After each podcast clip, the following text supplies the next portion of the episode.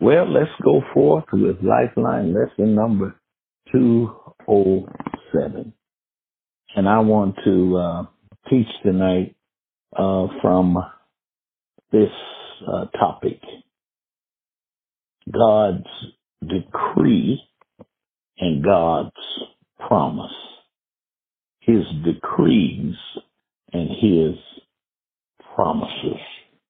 I know that may sound boring, but I pray God that it has some light and some benefit. God's decrees and God's promises. Um, the first scripture is in Job 22, verse 28. Job 22, verse 28.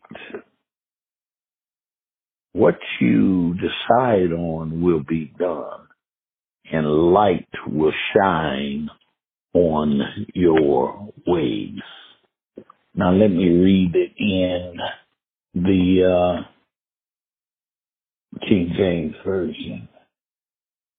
Job 22 and 28, it says, Thou shalt also decree a thing, and it shall be established unto thee, and the light shall shine upon thy ways.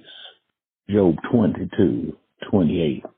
And then let's go back and read Deuteronomy chapter 6, verse 18.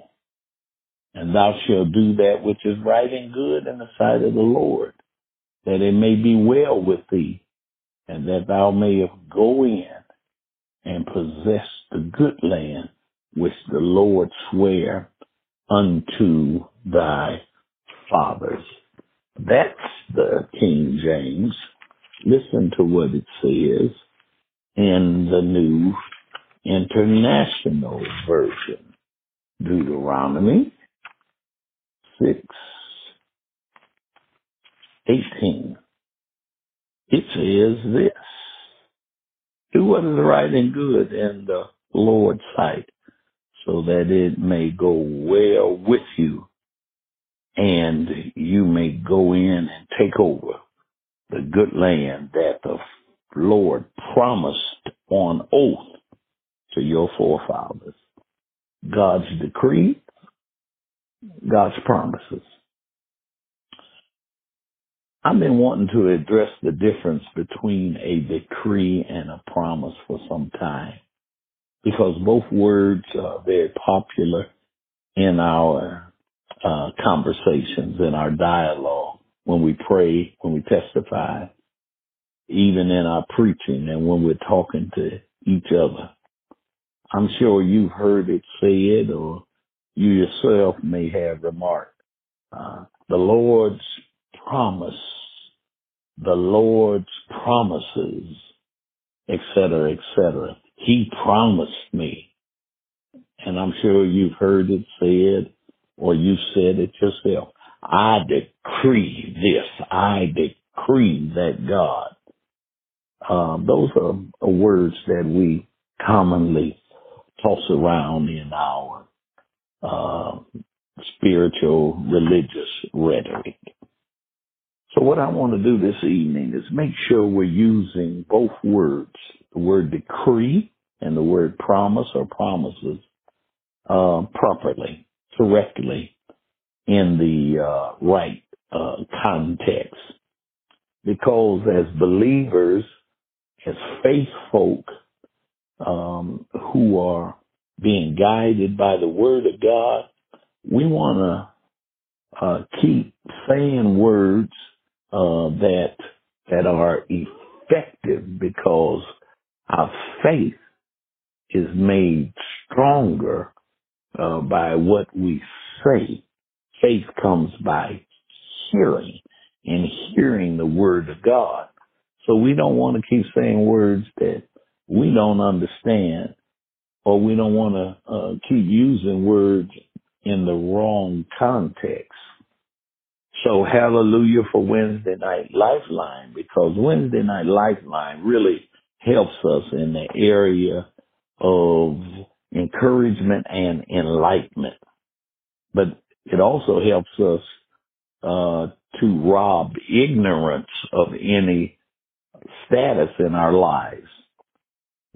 Teaching comes to the rescue. Teaching robs ignorance of a victory because ignorance, being uninformed or ill informed, is really unhealthy to a believer's faith. So we want to practice healthy lifestyle, don't we? Uh, we don't want to keep saying words, not knowing what they mean, and then questioning why we are getting no results when we sincerely pray and when we sincerely believe. Who wants to go through a whole Christian life speaking words, expecting outcomes that are never manifested? Who wants to be groping around in the dark, faking like we're walking in the light? So these are two different words, decree and promise or promises. Two different words, two different meanings. And that's the first point of clarification. Let us not use them interchangeably because the Bible does not. When the Bible speaks of decree, it means decree. And when it speaks of promise or promises, it means promises. So let's look at the word decree. Decree. A decree is a declaration. A decree is an order. A decree is immutable. It's unchangeable. It depends upon nothing for its fulfillment other than the omnipotence of God. There are just some matters that are not predicated upon us. So I read that Job 22 verse, um, thou shalt decree a thing and it shall be established unto thee, because that's the verse we run to when we want to uh, uh, holler out, uh, God decrees. Well, know this about the Job verse. God is not the speaker. It's really Job's friend Eliphaz who's ripping into Job, uh, trying to get Job to repent of what Eliphaz has presumed to be Job's sins. And Eliphaz is telling Job, uh, you're sick and suffering. You're not living right. So if you just repent and confess, if you let words come out of your mouth and mean them and don't retract them, uh, you'll, you'll get better. So this is Eliphaz to Job. It's not the Lord to his children.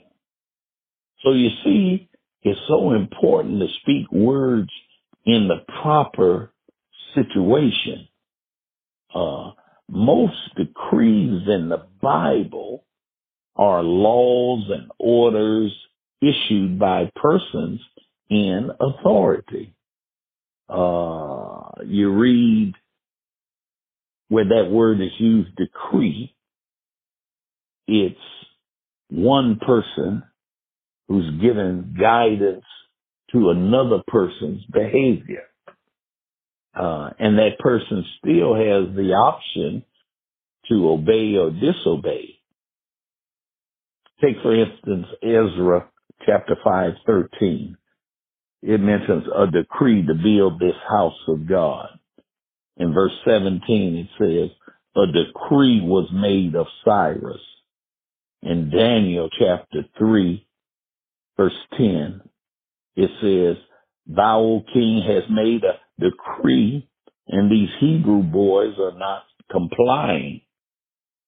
But when you say the Lord decrees, um, you're you're you're saying that God is not waiting on approval. God doesn't have to wait for submission or our compliance. God says it, and that settles it, whether we believe it or not.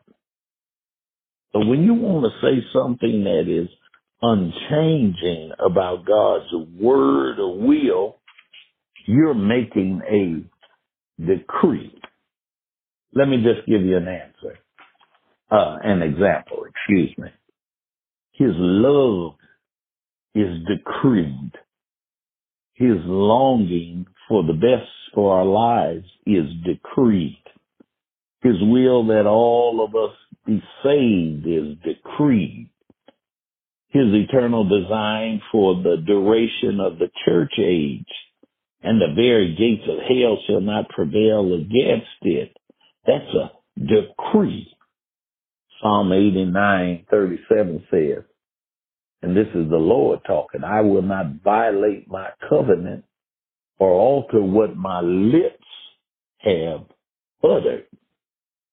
Psalm 148 verse 6 adds this tag. He sets them in place forever and ever. He gave a decree that will never pass away. Uh, like the sun in the daytime and like the moon, the faithful witness in the sky at night, those are permanently set and they'll never be changed. So God would never lie to us. God would never pull a fast one on us. Nothing changes the Lord's decree. Not our disobedience, not our obedience, not our backsliding, not our obedience, not our unwillingness, not our anger. Uh, uh, a decree is just set in stone. Hallelujah. So I, I, I pray God that as we use that word, I decree and the Lord decrees. You, you, you get it in your spirit that what's getting ready to come out of your mouth echoes what comes out of God's mouth. And it's a word that doesn't change or a word that doesn't wait on anybody's approval.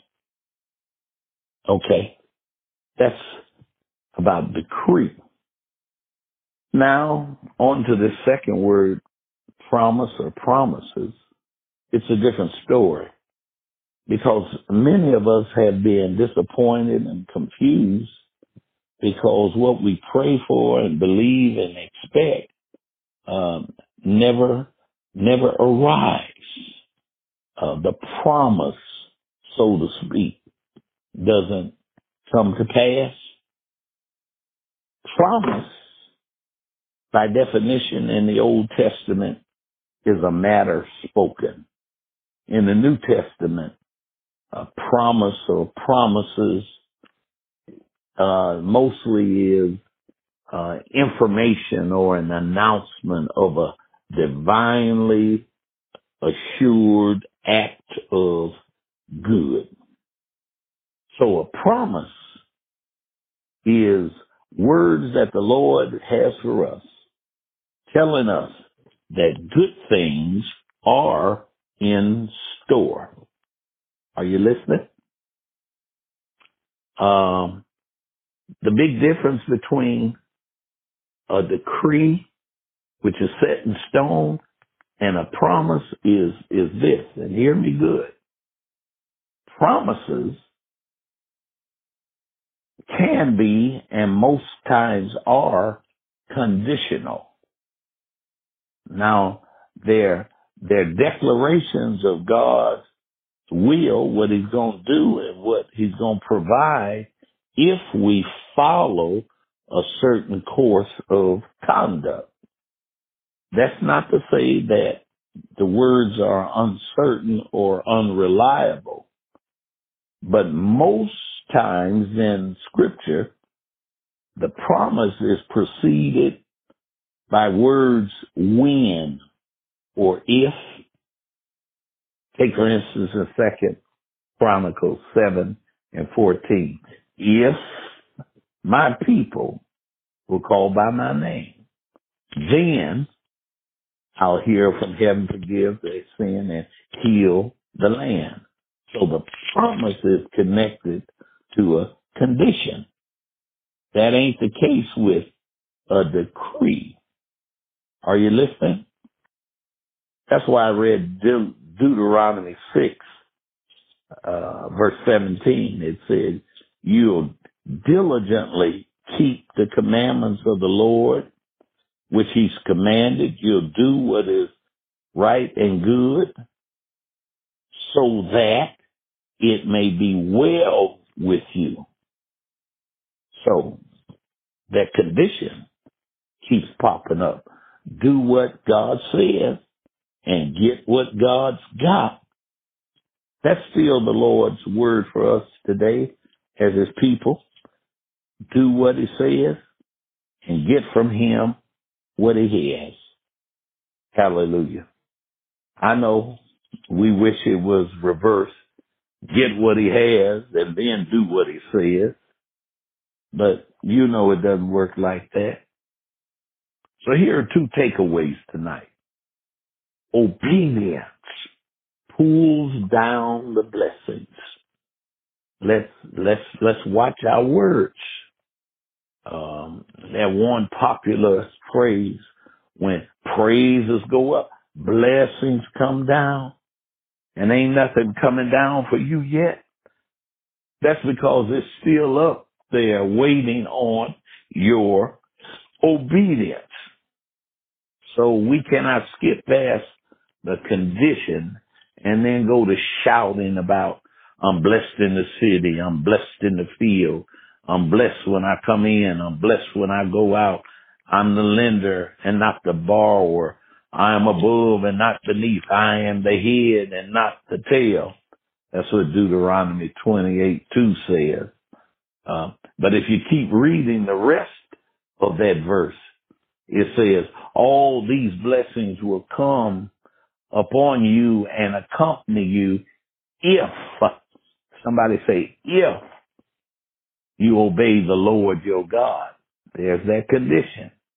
And then if you read verse 13 of Deuteronomy 28, it says, if you pay attention to the commandments of the Lord your God.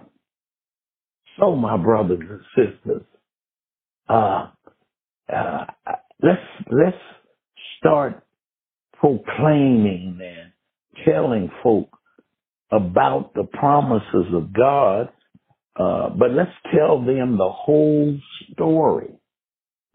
Let's tell them the whole story.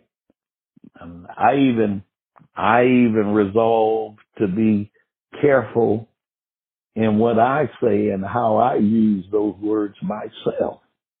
Because sometimes, especially in the emotional uh, moments of a sermon or the passionate uh, pronouncement in prayer, I get to screaming, I get to hollering, I get to hooping about He promised, Lord, you promised. I'm standing on your promises.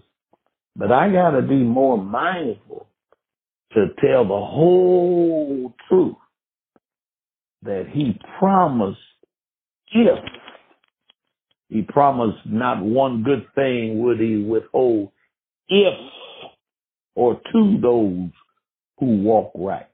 He promised that there would be windows of heaven, but that promise is conditioned if I pay my tithes and offering. So if if I've got to be careful what I say, then I pray God that you'll follow your teacher's lead. So let's take time to restrain ourselves from just rushing to the excitement about the fruit and the fulfillment, let's consider the price of the promise. Because know this, God will always keep his end of the deal. God honors and keeps his word. So let's work on keeping ours to him. So that's the real, real, real, real teaching lesson tonight about his decree and his promise. Bless the name of Jesus. And that's the word of faith which I teach tonight. Amen. Amen. Amen.